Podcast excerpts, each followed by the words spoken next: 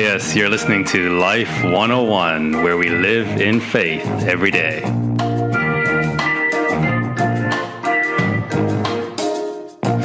This is Line Upon Line, where we study God's Word line by line. And I'm your host, Pastor Adrian.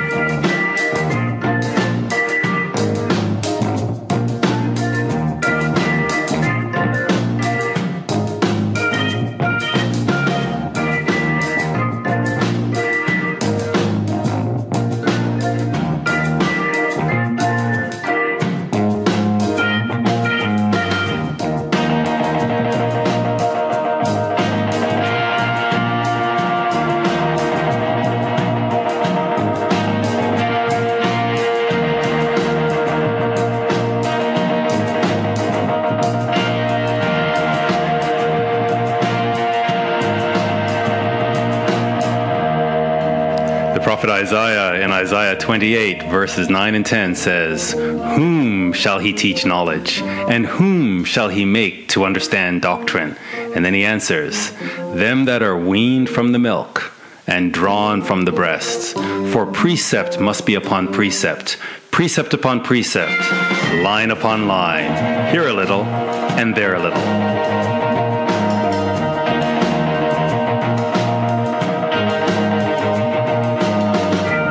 if you're serious about your walk with God and you want to understand true doctrine, it's time to get your Bible and follow along as we study God's Word. It's time to be weaned from the milk. Get your Bible, tell a friend, tell your pastor about this study, and let's get into God's Word line upon line.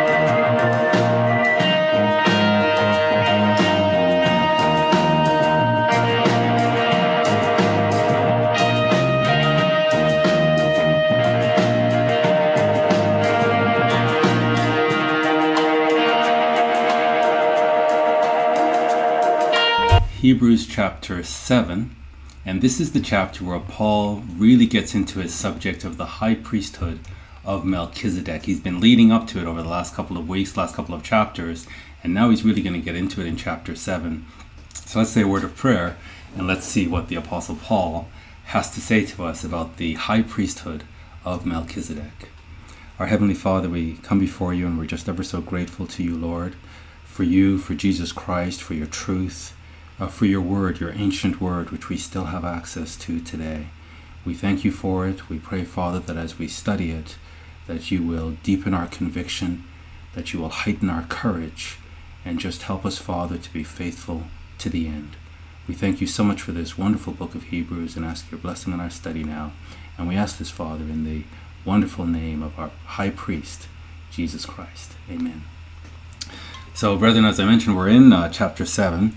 What I want to do just before I open up with chapter 7 though is just again like I like to do just go back a little bit to get the context. And here I want to get the context of uh, the apostle Paul just leading up to this great subject of Melchizedek. And he says here we introduced it in chapter 5 where he said that Jesus Christ was called of God a high priest after the order of Melchizedek. So he introduced that he introduces this order of Melchizedek, which is very different from the previous orders of priesthood. And then he said this Of whom, speaking of Melchizedek, we have many things to say. This is a big, big subject. And it's quite interesting because the Bible does not have a lot to say about Melchizedek. It speaks of him in Genesis, in chapter 14, which we'll look at for context, and it speaks of him in the Psalms in Psalm 110. And that's it. And yet, the Apostle Paul says he's got a lot to say about this subject. He says, Of whom we have many things to say, but it's hard to be uttered. Why? Seeing you are dull of hearing. So, this is a big topic, it's a big subject. Uh, the problem is with the Hebrews that they don't want to hear this truth. They want to turn their back on Jesus Christ, they want to go back to Judaism, and, and this, this is a, a spiritual problem that the apostle perceives in them and, and sees that they're turning their ears away from the truth. And so he says this, this is going to be very difficult to cover such a big, such a substantive con- uh, topic uh, with people who don't want to hear, who don't want to commit to the truth. And so they'd rather pretend that they don't understand the truth so that they don't have to be obligated by it. Now, why Paul has so much to say about this topic, about which the Bible really has very little to say, my um, theory on this is really what he said to us in 2 Corinthians 12 2, where he says, I knew a man in Christ of about 14 years ago, and whether in the body I cannot tell, or whether out of the body I cannot tell, God knows. So this vision that he had was so real, he's not sure if in fact it was just a vision or if he was actually transported somewhere and saw this with his own eyes. But either way, he really, this person really experienced this truth. Such a one caught up to the third heaven. So he just doesn't know was it a vision that I had, or did I actually go to the third heaven? He says, God knows. And I knew such a man, whether in the body or out of the body, I cannot tell. God knows. He repeats this again. It was just so real to him. How that he was caught up into paradise and heard unspeakable words, which is which it is not lawful for a man to utter. So, in other words, he had a depth of knowledge and a breadth of knowledge that human beings don't have access to. And he came back to earth, living with human beings, teaching human beings, but a lot of it he had to keep to himself. And so, to me, this is the explanation as to why Paul can elaborate so much on the priesthood of Melchizedek when so little is said of him in the scriptures. Coming back to Hebrews, uh, coming up to chapter 7, last week we were in Hebrews 6, where we read, For men truly swear by the greater. So whenever we want to confirm and, and validate or credentialize what it is we're saying, we will swear by the greater. And an oath for confirmation is to them an end of all strife. So when people are brought into court, they'll ask them, Do you promise to tell the truth, the whole truth, nothing but the truth? And they'll ask them to swear on the Bible. Now, Christians, we don't swear, we will affirm. Our word is good. Uh, but here, this is to end all strife. They want it, they want people to swear. Somebody will say, "I swear on my mother's grave," or "I swear." They'll swear on something greater than themselves, or in this case, they'll take an oath and then that's the end of strife. We can really take them at their word because of the um, oath or the, the commitment that they've made. Now, so an oath for confirmation is to them an end of all strife, wherein God, willing more abundantly to show the heirs of promise, the immutability of his counsel, confirmed it by an oath. So this confirmation that God swore by himself, he did it, he, he, he did it not so much for Abraham as it, the scripture is telling us, but for us, for, for the Hebrews and those grafted into the Hebrews, the, the, the Hebrew tribe wherein God, willing more abundantly, he really wanted to do this to show unto the heirs of promise the unchangeability of his counsel, his plan. Nothing, no one, anywhere can change God's plan. So, whatever mankind wants to do, let him do. And, and Psalms 2 tells us that kings are going to be confederate together and they're going to try to overthrow the Lord, and the Lord just laughs at them. That God will, will work his plan regardless. And to really show us to have confidence in the promise, this is why he, he uh, more abundantly, to show the heirs of promise the immutability of his counsel, he confirmed it by an oath. So he made this promise, and then he confirmed the promise by an oath for our sake. That by two immutable things. So it is not just the fact that he made a promise. It's, it, it's, it's not, I mean, the promise of God is enough because it's impossible for God to lie. But then he swore an oath on top of the promise so that by two immutable things, two things that cannot change. God cannot lie, so when he makes the promise, that's that's solid, and he cannot lie, so when he makes an oath, that's solid, and he put the oath on top of the promise. So by two immutable things in which it was impossible for God to lie, we it's for us, we might have strong consolation or confidence and, and comfort, who have fled for refuge to lay hold upon the hope set before us. So there is a hope that is set before us. And now, because of the unchangeability, the immutability of God's word and his promise and his oath, we're confident. And so now we understand this promise and we can look to the future, the fulfillment of the promise in the future, with all confidence and, and, and a, a full assurance of hope. And so we, and, and the Hebrews here, were under severe persecution.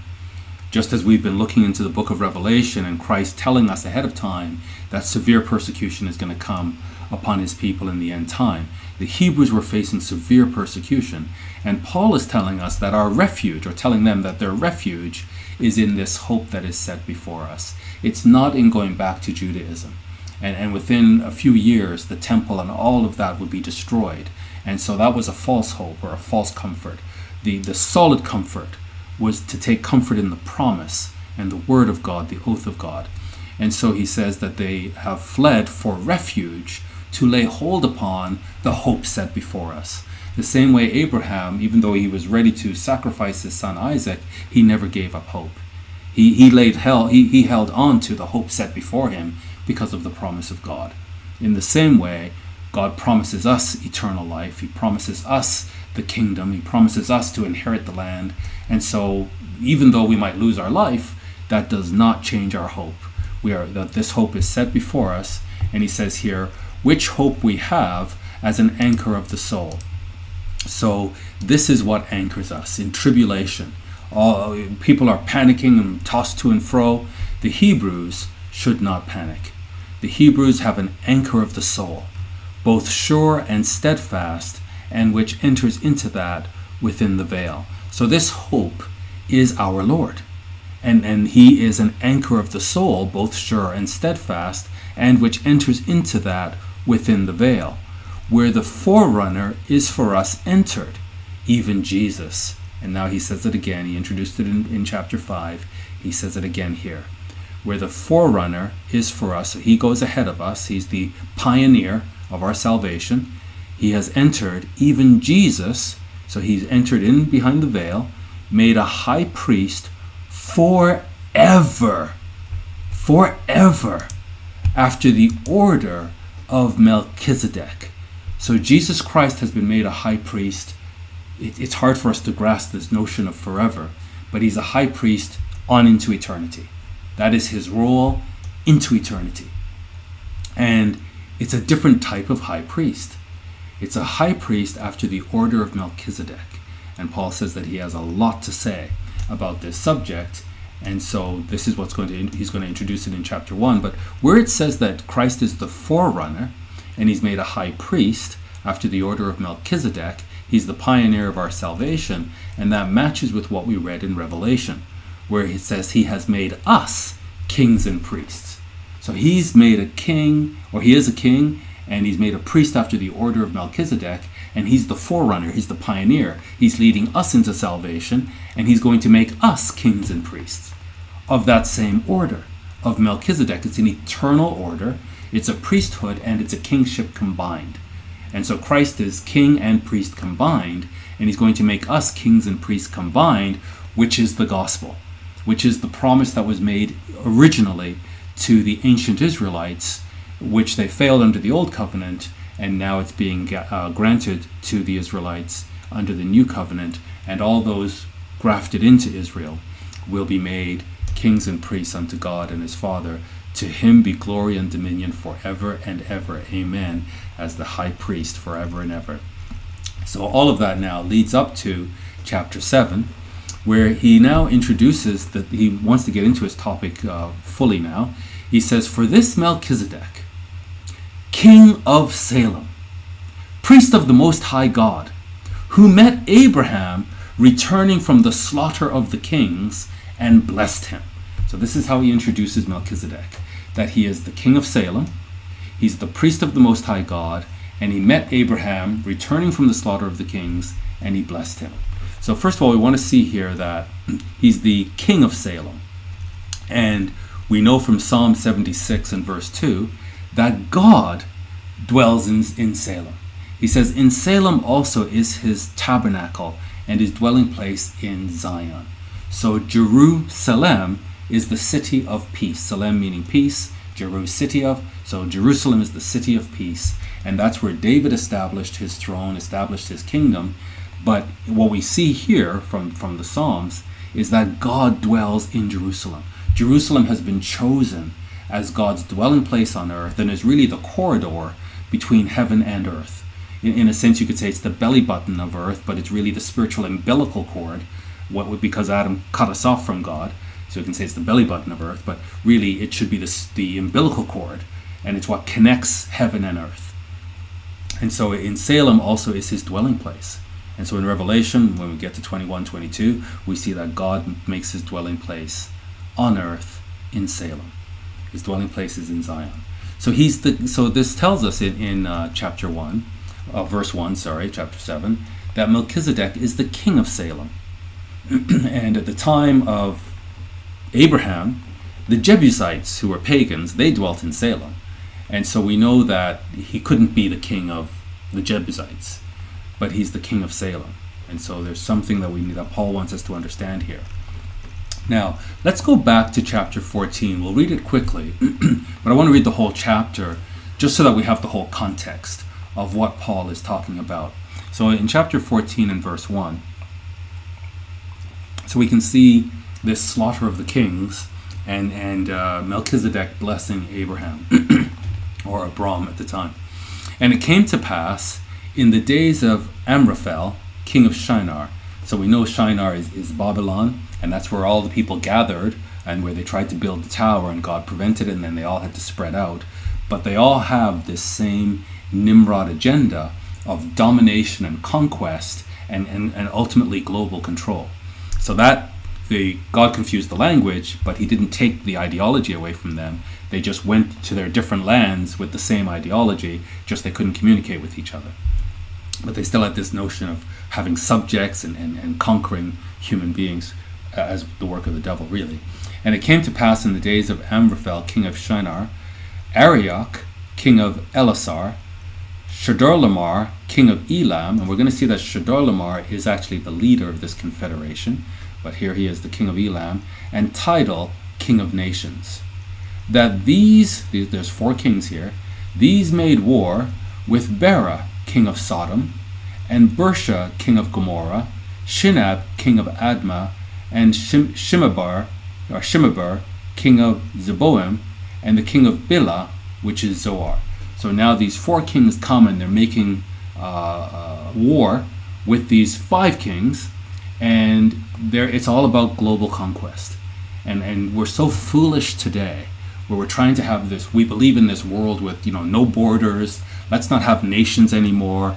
Let's have uh, you know these African migrants they called migrants coming into Europe, coming into North America, don't believe our values, don't believe in, in, in Jesus Christ, and just have them come and just multiply and just over time, just through demographics. I mean, at least the king of Egypt, when he had the Israelites multiplying around him, he had enough foresight to say, demographically, if this continues, we're going to be outnumbered. We better deal wisely with these Israelites. But we're so foolish, we can't look ahead. And just through simple mathematics, say demographically, we are destroying ourselves. If, if we take uh, people in third world who, again, they're just reproducing, there's no end of reproduction, so they can supply human beings ongoingly, and we just reduce all of our borders or, or eliminate our borders, and uh, we don't understand this Nimrod agenda, which has been at play for thousands of years, and now in this final chapter of mankind. Uh, the Nimrod agenda is flexing its muscle and looking for full global domination and control. But here we see this confederation looking for control, looking for subjugation. And so there's war now in order to gain conquest, gain more land. All these were joined together in the valley of Siddim, which is the Salt Sea. Twelve years they served Chedorlaomer, so he's the leader of the confederation. And in the thirteenth year, they rebelled and in the 14th year came Chedorlaomer and the kings that were with him. So he's built this alliance. They come and they smote the Rephaims in Ashtaroth Karnaim. So obviously, this land is named after their god Ashtaroth. And Zuzims in Ham, and the Emims in Shaveh Kiriathaim, and the Horites in their Mount Seir, and El Paran, which is by the wilderness. And they returned and came to En Mishpat, which is Kadesh, and smote all the country of the Amalekites. These are the domination and the subjugation of others and the conquest. And, and this, this is the agenda, and it has always been the agenda of mankind. And again, how foolish we are to think that it's anything other than this. But they're, they're serious. They've put together quite a force, and they are just expanding their horizons and expanding their their their, uh, the, the, their, their purview. And also the Amorites that dwelt in Hazazon Tamar. And there went out the king of Sodom, and the king of Gomorrah, and the king of Admah, and the king of Zeboim, and the king of Bela, the same as Zoar, and they joined battle with them in the valley of Siddim. So they're beginning to realize, you know, at some point you wake up and you realize we're in big trouble here. We need to uh, form another alliance and push back. With Chedorlaomer, the king of Elam, with Tidal, king of nations, and Amraphel, king of Shinar, and Arioch, king of Ellasar, four kings with five. And the valley of Siddim was full of slime pits. So, this is just a detail that Moses is giving us that will help us understand what happened and, and how it happened. So this valley has these these slime pits. It looks like it's going to be difficult for you to if you have horses or or uh, carriages. You're going to get into trouble in these slime pits. And the kings of Sodom and Gomorrah fled and fell there. And they that remained fled to the mountain. So that seemed to be a significant disadvantage to these kings in terms of trying to navigate the slime pits and, and falling into trouble. And so these other these uh, other kings then come and, and are able to take the goods, and they took all the goods of Sodom and Gomorrah and all their victuals and went their way. So complete conquest. They've taken everything. They've taken the people as well, and they took Lot. Now this battle, we would we would know nothing about it. There are many battles in history. Uh, it's just the way of man. It's this this again this Nimrod agenda. It's been ever since uh, the beginning. But we hear about this battle and it's documented because of this mistake that they made. They took Lot, Abraham's brother's son. So Lot was Abraham, uh, uh, Abram's nephew who dwelt in Sodom, and we're familiar with that story as to how he came to Sodom. He, he dwelt in so- Sodom and his goods and departed. So they took Lot, they took his goods, and they left. And there came one that had escaped. So fortunately, this one escaped and told Abram, the Hebrew, for he dwelt in the plain of Mamre the Amorite. So that's where this Hebrew dwelt, brother of Eshcol and brother of Aner. So uh, this Amorite was dwelling in this place, or yes, and then he uh, Abram is known as Abram the Hebrew, and he was he was dwelling there. These were confederate with Abram. So Abram realized he's got to go and recover his brother, and so they form an alliance with him probably their neighbors with him, and they realize these guys are going to expand into our territory as well. So it's probably in their best interest to join forces with Abram.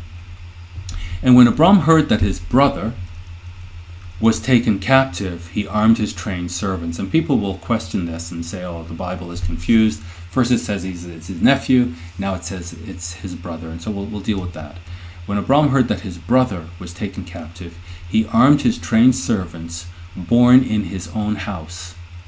So he, had, he was able to arm his servants, 318, and pursued them unto Dan. So these kings were not like kings today that have millions and millions of subjects. They'd be more like perhaps mayors of towns today.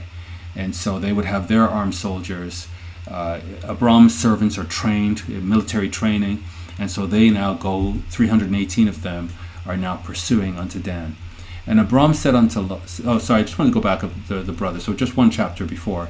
Abram said unto Lot, Let there be no strife, I pray you, between me and you, and between your herdmen and my herdmen, for we are brothers. So Abram, even though it was his nephew, because they shared the same faith, and, and Lot was a righteous man, uh, Abraham was a righteous man, uh, Abram saw him as his, his brother, his, his brother in the faith. But he was his nephew. So again, these people who have all these criticisms of the Bible is quite simple. And he divided himself against them, he and his servants by night, and smote them. So he had good strategy. He smote them and pursued them unto Hobah, which is on the left side, left hand of Damascus. And he brought back all the goods, and also brought again his brother Lot, and his goods, and the women also, and the people. And again, this is the agenda. It's always about conquest, subjugation, slavery. Uh, we can't be so foolish today. It's incredible. And the king of Sodom went out to meet him after his return from the slaughter of Chedorlaomer. So the king of Sodom lost his people, lost his goods, and now he's gotten news that Abram has recovered the goods, recovered the people, and so the king of Sodom went, Sodom went out to meet him after his return from the slaughter of Chedorlaomer. So Chedorlaomer was some big name back then, and he was the leader of this confederation, but he got slaughtered by Abram and of the kings that were with him at the valley of Shaveh, which is the king's dale. And Melchizedek, so king of Sodom went out to meet him, but now Moses writes Melchizedek, king of Salem, brought forth bread and wine. And he was the priest of the Most High God. So he's the king and he's the priest and he's the king of Salem. And so this is very clearly a spiritual figure. This is a, uh, they call it a theophany, an appearance of God. And, he, and this is this, uh, we had our deacon do a sermon for us where he proved very conclusively that this was a Passover service. And he took the Passover with the Abram. He just technically went through and showed the timing of all of this. But here he took the bread and the wine and he had this feast with Abram. And he blessed him. So Melchizedek blessed Abraham and said, Blessed be Abram of the Most High God.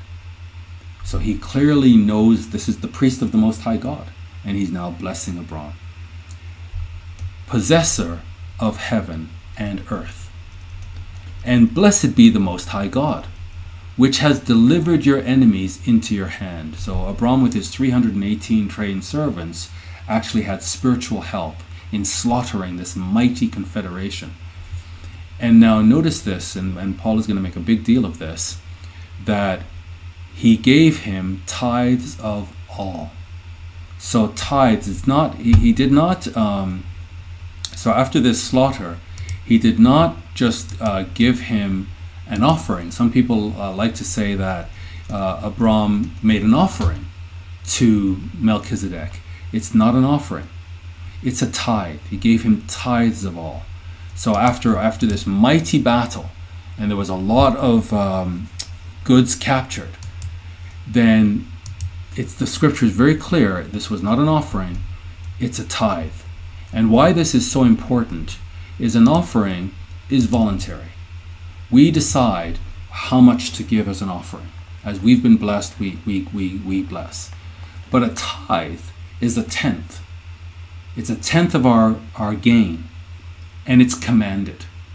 So it, it doesn't belong to us, it belongs to God. And, and many people think that they can uh, fool around with the tithe, and some even will say, well, you know, the, the law was done away, so tithing was done away. But here, this is long before the Mosaic law. Moses isn't Moses in, is in the loins of, of Abram.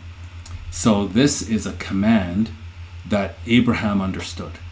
And when the priest of the Most High God showed up, it was an obligation to give him the tithes.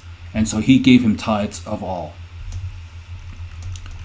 And the king of Sodom said to Abram, so remember these two kings have met him, so Melchizedek, but also the king of Sodom said unto Abram, Give me the persons and take the goods to yourself. So Abram made sure that he gave all the tithes to Melchizedek. And now Sodom is saying, Just give me back my people. Uh, we'll rebuild. I just, just give me back my people. You can keep the goods.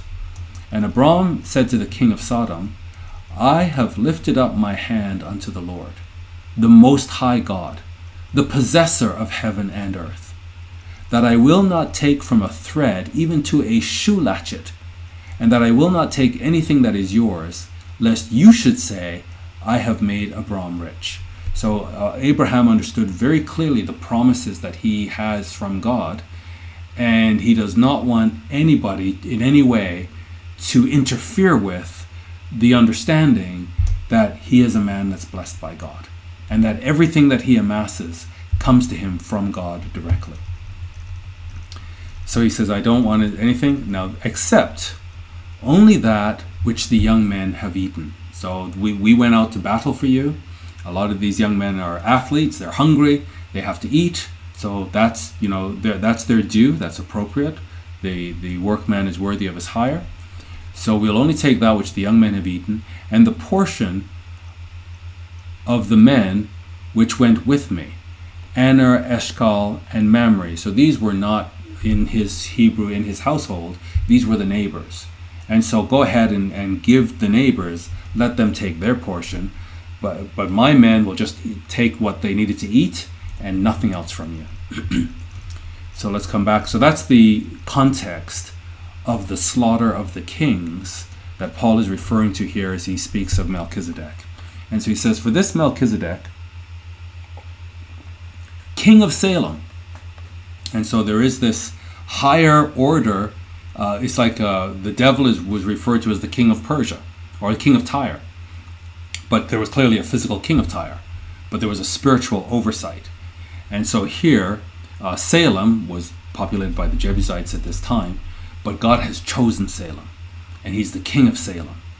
And so Paul understands very clearly that Melchizedek is not just high priest, he's king of Salem, priest of the Most High God, who met Abraham returning from the slaughter of the kings and blessed him. So helped him slaughter the kings and then blessed him. But he goes on now, to whom also Abraham gave a tenth part of all. This is commanded. This was not, oh, I think a, a nice thing to do would be to give a tenth. Abraham is under obligation to give his tithe. So, so this man met Abraham, and Abraham was obligated to give him a tenth of everything. And then Paul says, first, being by interpretation, king of righteousness. And after that, also king of Salem. So he introduces him here in verse 1 as king of Salem. But he makes sure that we're clear, as we're as the audience that he's speaking to, we need to be clear that before he's the king of Salem, he's the king of righteousness. Being by interpretation, uh, Melchizedek, that is Melech meaning king, and Zedek meaning righteousness. Melech Zedek. So Melchizedek, like before we go anywhere, understand this is the king of righteousness. This can be none other than God Himself. You know, that we, were are very clear about who the prince of darkness is. We need to be very clear about who the king of righteousness is. And so Paul wants us to be very clear that first and foremost, he's the king of righteousness. And after being the king of righteousness, which no human being could ever have that title. Then he's also, after that, he's also the king of Salem, which is king of peace. And you can only truly have peace with righteousness. Any other peace is temporary, but eternal peace comes from the king of righteousness. And if we look at Isaiah's prophecy, that unto the Hebrews, unto Israel, a child is born, and unto Israel a son is given, and the government shall be upon his shoulder. He's a king. And his name shall be called Wonderful Counselor, the Mighty God. He is God, the Everlasting Father, the Prince of Peace. So he is the King of Peace as well. He's the King of Righteousness and he's the King of Peace. Now, Paul really wants to drive this home. And so now he says, without father, without mother. So, so he, he is now looking at the genealogy of Melchizedek. And it's not, you know, some people are going to say that this means um, when, when it says without, uh, without father, that it is, um, it means that his father was not documented. There's no documentation. So as we have, you know, you go to uh, ancestry.com and you try to find your lineage and you can document your lineage. Uh, Melchizedek, well, it, it wasn't documented. That's not what Paul is saying here. What Paul is saying is Melchizedek, uh, the, the Greek is apator. So pater meaning father, apater, uh, whenever they put an alpha, it means not. There's no father. Ametor, there's no mother. The, uh, uh, without descent, that is uh, an, uh, an without genealogy. So that he has no father, he has no mother, there's no genealogy that springs from him, he, he does not have beginning of days, nor end of life, but made like unto the Son of God abides a priest continually. I mean, this is, verse 3 is pretty clear language that this Melchizedek, whom Abraham was obligated to give a tenth of all to, and that would be quite quite a lot. He was obligated to give all of that to him. They had the Passover service together. He does not have a father. It's not that it's not documented, it's that he doesn't have one. He does not have a mother. There's no genealogy that springs from him, having neither beginning of days nor end of life. There's no beginning and there's no end. But made like unto the Son of God abides a priest continually. Now, some people will push back and say, ah, oh, it doesn't say he's the Son of God. It just says he's made like unto the, it's like an analogy, it's like unto the Son of God. But we have to be careful with language here. Made like unto the Son of God is a phrase that is used repeatedly in the scripture. Here in Daniel 3, where Nebuchadnezzar sees four men walking in the fire, uh, he says, The form of the fourth is like the Son of God. Actually, it was the Son of God. In, in Jan, Daniel 7 and verse uh, 13, uh, Daniel says, I saw in the night visions, and behold, one like the Son of Man came with the clouds of heaven. It was the Son of Man. It's just the way the Hebrew turn of phrase in Revelation, we see in the midst of the seven candlesticks, one like unto the Son of Man. It, it was the Son of Man. Again, this this sort of Hebrew turn of phrase in Revelation 14 14. Uh, Behold, a white cloud, and upon the cloud one sat like unto the Son of Man. So, so let's not be sidetracked by the phrase like unto the Son of God. It's just a Hebrew uh, turn of phrase. So now he says, Now consider how great this, it says man in the English, but that's not what it says in the Greek. It's just now consider how great this was, or consider how great this one was. Uh, how great, unto whom even the patriarch Abraham gave the tenth of the spoils. And again, the, the, the notion here of the tenth was the patriarch had no choice. The, the patriarch was under a commandment to give a tenth of everything he had to this Melchizedek. And so Paul is saying to the Hebrews, I want you to think about how great Melchizedek must be when in our theology, the greatest man is Abraham. All the promises begin. He, he is the true patriarch. All the promises begin with him. And look at this Melchizedek is superior to Abraham. So consider how great this, this one was, unto whom even the patriarch Abraham gave the tenth of all the spoils. And truly, they that now now he's going even he's extending it now. So uh, look how great he was. Abraham paid him tithes, and truly they that are of the sons of Levi who receive the office of the priesthood have a commandment to take tithes of all the people according to the law. You don't mess around with the tithe.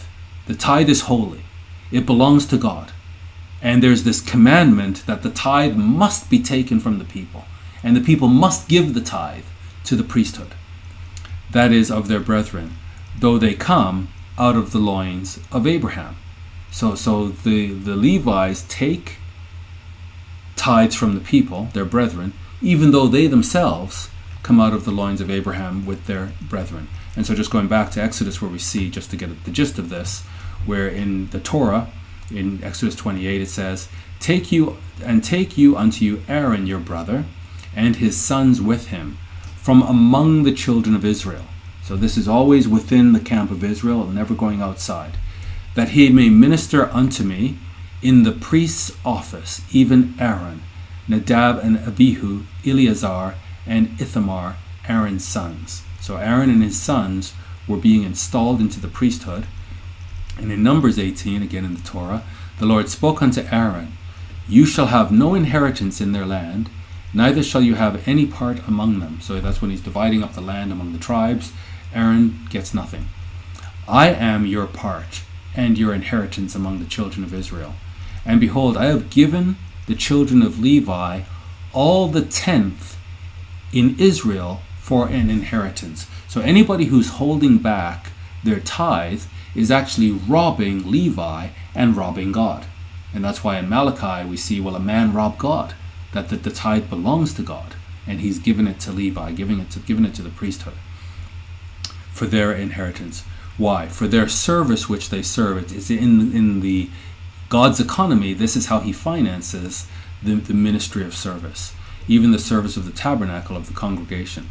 Neither must the children of Israel henceforth come near to the tabernacle of the congregation, lest they bear their sin and die. So there's a structure, and God is making provision for the Levites to facilitate the relationship with God and Israel. But the Levites shall do the service of the tabernacle of the congregation, and they shall bear their iniquity. It shall be a statute forever throughout your generations. So this is from the Torah that among the children of Israel they have no inheritance. But the tithes of the children of Israel, which they offer as an heave offering unto the Lord, I have given to the Levites to inherit. So again, don't mess with the tithe. It belongs to the Levites. God, God says it's His, and He's given it to the Levites. Therefore, I have said unto them, Among the children of Israel, they shall have no inheritance. And so, again, many people see this uh, as part of the Torah, part of the Mosaic law, but Paul makes it clear that it was in place before Moses. Jacob tithed, we see that um, uh, Abraham tithed as well.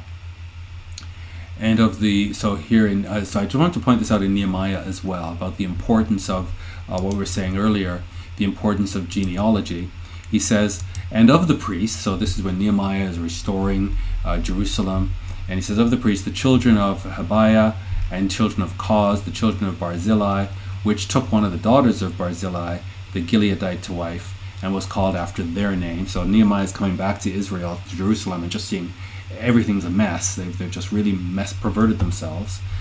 He says, These, so in, in his cleanup campaign, these priests sought their register among those that were reckoned by genealogy. So genealogy really matters. But it was not found. Therefore were they as polluted put from the priesthood. You don't mess around with the priesthood. So you have to be a descendant of Levi in order to serve in the priesthood. And when these people somehow slipped into the priesthood, and Nehemiah went and just was cleaning everything up and took out the registered and tried to these were you could imagine how earnestly and diligently they were trying to prove that they belong in the priesthood and, and were enjoying the benefits of the priesthood and Nehemiah just threw them like garbage out of the priesthood so genealogy really matters. And Genesis is all about genealogy, it's all about understanding where people came from, it's all about beginnings. And yet Melchizedek shows up, no genealogy. No genealogy. So we cannot say that his priesthood can be legitimized through ge- genealogy. It can't be. He has no genealogy. See, but here he says, coming back to Hebrews, but he whose descent is not counted from them received tithes of Abraham. So the law says that the tithes must go to Levi. And yet this priest does not come from Levi. And yet he received tithes of Abraham. And he blessed him that had the promises. So so very clearly now we can see that this is a different priesthood. And now Paul really drives this home. He says, and without all contradiction, the less is blessed of the better. Wow. Abraham is so great, and Paul is saying Melchizedek is far greater than Abraham. And not much is said in the Bible about Melchizedek. you, you would be forgiven if it's a topic that you didn't study. And yet Paul comes along saying, I've got a lot to say about Melchizedek. And by the way, he's superior to the patriarch, Abraham and and there's no contradiction, and nobody can can argue the point that the greater blesses the lesser. And then he goes on and says, and here, men that die receive tithes. So in the Torah, this great law that's set up, we're seeing that you know what the men who receive tithes they die, but there, he receives them of whom it is witnessed that he lives. Melchizedek did not die. You cannot associate death with Melchizedek. It is witness that he lives. He's, he's a forever priesthood. So here we see in Numbers when Aaron was dying that the instructions were to strip him of his garments and put, him on, uh, put them on his son, and then Aaron will be gathered to his people and he will die there. And all the priests died. And so there need to be provision to pass on the priesthood to the next generation, to the replacement. But here, Paul is saying, Melchizedek, you cannot associate death with him. And coming back now, he says, And as I may so say, Levi also, who receives tithes, paid tithes in Abraham. He's really establishing the greatness of Melchizedek, that all Israel is commanded. They cannot hold back the tithe, it doesn't belong to them. They are commanded to faithfully bring the tithe to the Lev- to the Levitical priesthood. When the Levites show up, you give them the tithe. It's not yours. And this great command that ensures that all the tithes of Israel flow to Levi. Paul is saying, you know what? Let me tell you this.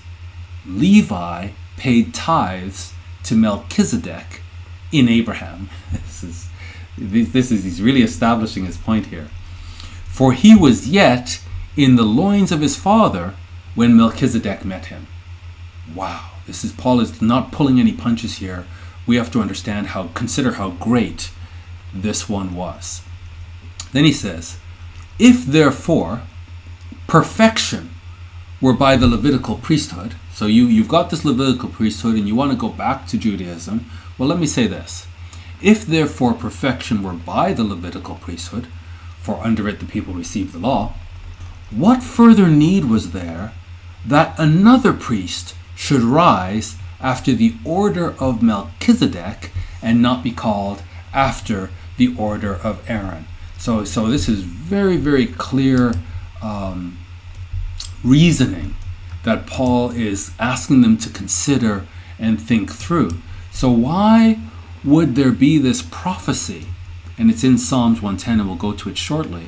Why would there be this prophetic word that another priesthood will arise and it would not be after the order of Aaron if we have perfection in the order of Aaron. So, so the, uh, the Aaronic priesthood, he says here that if therefore perfection were by the Levitical priesthood, for under it the people received the law, what further need was there that another priest should arise after the order of Melchizedek and not be called after the order of Aaron? Now, this perfection, he actually alluded to it earlier in chapter 6, verse 1, when he said, Therefore, leaving the principles of the doctrine of Christ, let us go on unto perfection.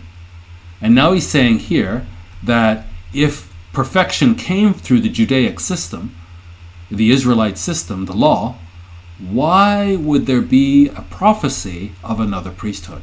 And now he's saying, let's leave the fundamentals and let us go on unto this perfection. So that's what he's going to talk about now in Hebrews 7. He says, For the priesthood being changed, the priesthood being changed, there is made of necessity a change also of the law. It's necessary because the Torah says that the priesthood is in Levi. So if the priesthood changes, the law has to change of necessity. So here in Exodus in the Torah, he says, You shall anoint them as you did anoint their father, that they may minister unto me in the priest's office, for their anointing shall surely be an everlasting priesthood throughout their generations. This is under the old covenant, which they broke. So they broke this covenant, and so now God brings a new covenant. And with this new covenant, there's a change in the priesthood. For he of whom these things are spoken pertains to another tribe, of which no man gave attendance at the altar. So, so we can see here that um, the law must there must be a change in the law because the law says the priesthood must be through Levi, but he of whom these things are spoken, that is Christ, pertains to another tribe, of which no man gave attendance at the altar. So we know that our Lord springs from Judah. Why Judah? Well, here he goes on. He says, For it is evident that our Lord sprang out of Judah, of which tribe Moses spoke nothing concerning the priesthood. There is nothing about the priesthood in Judah. What is in Judah? Well, here we see in, in 2 Samuel, My mercy shall not depart away from David, as I took it from Saul who I put away before you. And your house, that's David's house, and your kingdom shall be established forever before you. Your throne shall be established forever. And, you know, people come up with these fake religions spreading all over the world that are basically calling God a liar because they dismiss this. And God is saying here that the throne of David is forever. It's established forever. This, this cannot be broken. So he took the kingdom away from Saul and he gave it to David. And he promised David he will never take the throne away from him. And David is from the line of Judah. And so whoever sits on this throne forever must come through the line of Judah, as was prophesied by Moses in uh, the Torah. So coming back now to Hebrews, and it is yet far more evident for that after the similitude of Melchizedek, there arises another priest. So we see here that the priesthood, or, or the, this, this uh, Melchizedek, Christ comes through the line of Judah, which is a kingly line. But we also know that Melchizedek is a kingly priesthood. So, unlike the Levitical priests, who were just priests, the Melchizedekian order is an order that includes kingship. And so we're combining now the promise of kingship in Judah with the promise of an order of priesthood that is after Melchizedek. So let's see that prophecy now where um, Paul is saying, like, why would there be a prophecy about another priesthood arising? if perfection was in Leviticus, sorry, in the, in the Levitical priesthood. So let's look at this uh, prophecy in Psalms. The Lord said unto my Lord, Sit you at my right hand. So the Lord said unto my Lord, David is saying, The Lord, God, said unto my Lord. So David has a Lord. Sit you at my right hand until I make your enemies your footstool. So, you know, caution. The same way the kings uh, were slaughtered by Abraham by the help of Almighty God. I wouldn't go up against the Son if I were you. So, all you kings of the earth, be wise. He says, The Lord said unto my Lord, Sit you at my right hand until I personally make your enemies your footstool. The Lord shall send the rod of strength out of Zion. Remember, he's the king of Salem, he's chosen Zion. The Lord shall send the rod of your strength out of Zion, rule you in the midst of your enemies. So, this, we're going to see this promise of priesthood includes kingship. So, the Lord will rule in the midst of his enemies. The enemies will be crushed. And there's so many prophecies about this, and we went through the book of Revelation, and it just tells us exactly how this is going to come to pass. Your people shall be willing in the day of your power, in the beauties of holiness from the womb of the morning, you have the dew of your youth. The Lord has sworn. God does not go back on his oath. The Lord has sworn and will not repent. You are a priest forever after the order of Melchizedek. So there is this Melchizedekian order that the Lord of David is a priest forever. He will rule and he will be a priest. He's a king and a priest after the order of Melchizedek. And this order is an eternal order. He's without mother, without father. There's no genealogy. He lives forever. He says here uh, in Romans, knowing that Christ, being raised from the dead, dies no more. Death has no more dominion over him. So he can now, as the child of Judah, inherit the throne promised to David and also the priesthood of Melchizedek. Coming back to Hebrews, who is made not after the law, after a carnal commandment, but after the power of an endless life. Did you get that? Melchizedek is all about eternity. The King of righteousness, the King of peace, eternally. That's the Melchizedekian order. He's made not after the law of a carnal commandment, but after the power of an endless life. For he testifies, so, so the power of the priesthood of Melchizedek is the fact that his life is eternal. For he testifies, You are a priest forever after the order of Melchizedek. So this is quoting Psalm 110, which, because the life is endless, God can make this eternal oath on this life. For there is truly a disannulling of the commandment going before for the weakness and unprofitableness thereof. So we will deal with this next week, God willing, when we cover Hebrews chapter 8. it's not that there was something wrong with the commandment, it was that the people, they broke the commandment, they broke the covenant. And so that's why it had to be disannulled. And that's why there needs now to be a change in the priesthood. For the law made nothing perfect. That's why he's saying, let us go on unto perfection. You're, you're sticking to the law, but the law made nothing perfect. But the bringing in of a better hope did. This, this, this eternal life with the priesthood of Melchizedek. This is the eternal hope. This is, this is what will bring us perfection, by the which we draw near unto God. So this, this priesthood that this priesthood that we have now with Melchizedek, it, it's, it's a superior order of priesthood to facilitate the relationship between God and man. And, and this, this initial priesthood was flawed. It, it, it, could not bring us to perfection. But this new level of priesthood, it is perfect. And it gives us hope into eternal life. It gives us eternal hope. And so this is this is the hope that we have. And so he goes on to say, The law made nothing perfect, but the bringing of a better hope did, by the which we draw near unto God. And inasmuch as not without an oath he was made priest. So God cannot go back on his oath. He will never go back on his word.